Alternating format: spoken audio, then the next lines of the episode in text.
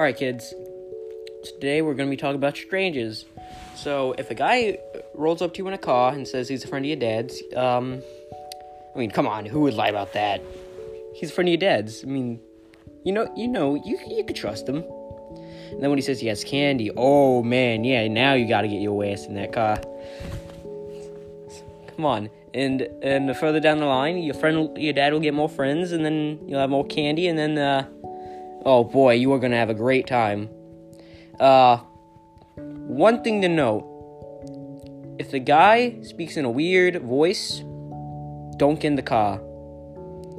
7 out of 10 results show that you will get, touched in places you don't want to get touched in. How do I know this?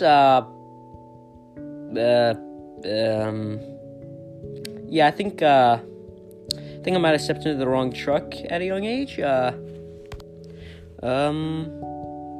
got back at that guy, though. I burnt down his car and, flicked him off while doing it. Hear that, Jimmy, you piece of shit?